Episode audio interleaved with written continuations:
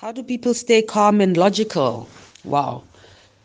There is no one answer that will suit everyone to that question because some people are calm and logical uh, because they have a different spectrum of reasoning and mitigation in their minds and their sense of hope that we have survived things before collectively and perhaps individually they have survived things.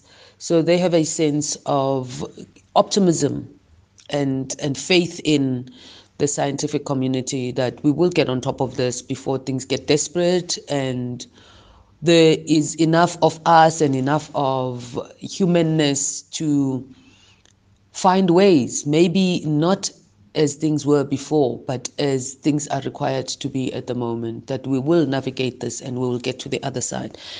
But for some people, it takes having collected the resources. It is when they are sitting and burrowing in, in their little burrows in their homes with what they deem as necessary basic survival resources food, shelter that they will calm down and be logical. It's like their logic can only follow um, the resources that they have. Without those resources, there is no amount of logic that will calm them down. So we are different people, so there's different coping mechanisms for each person.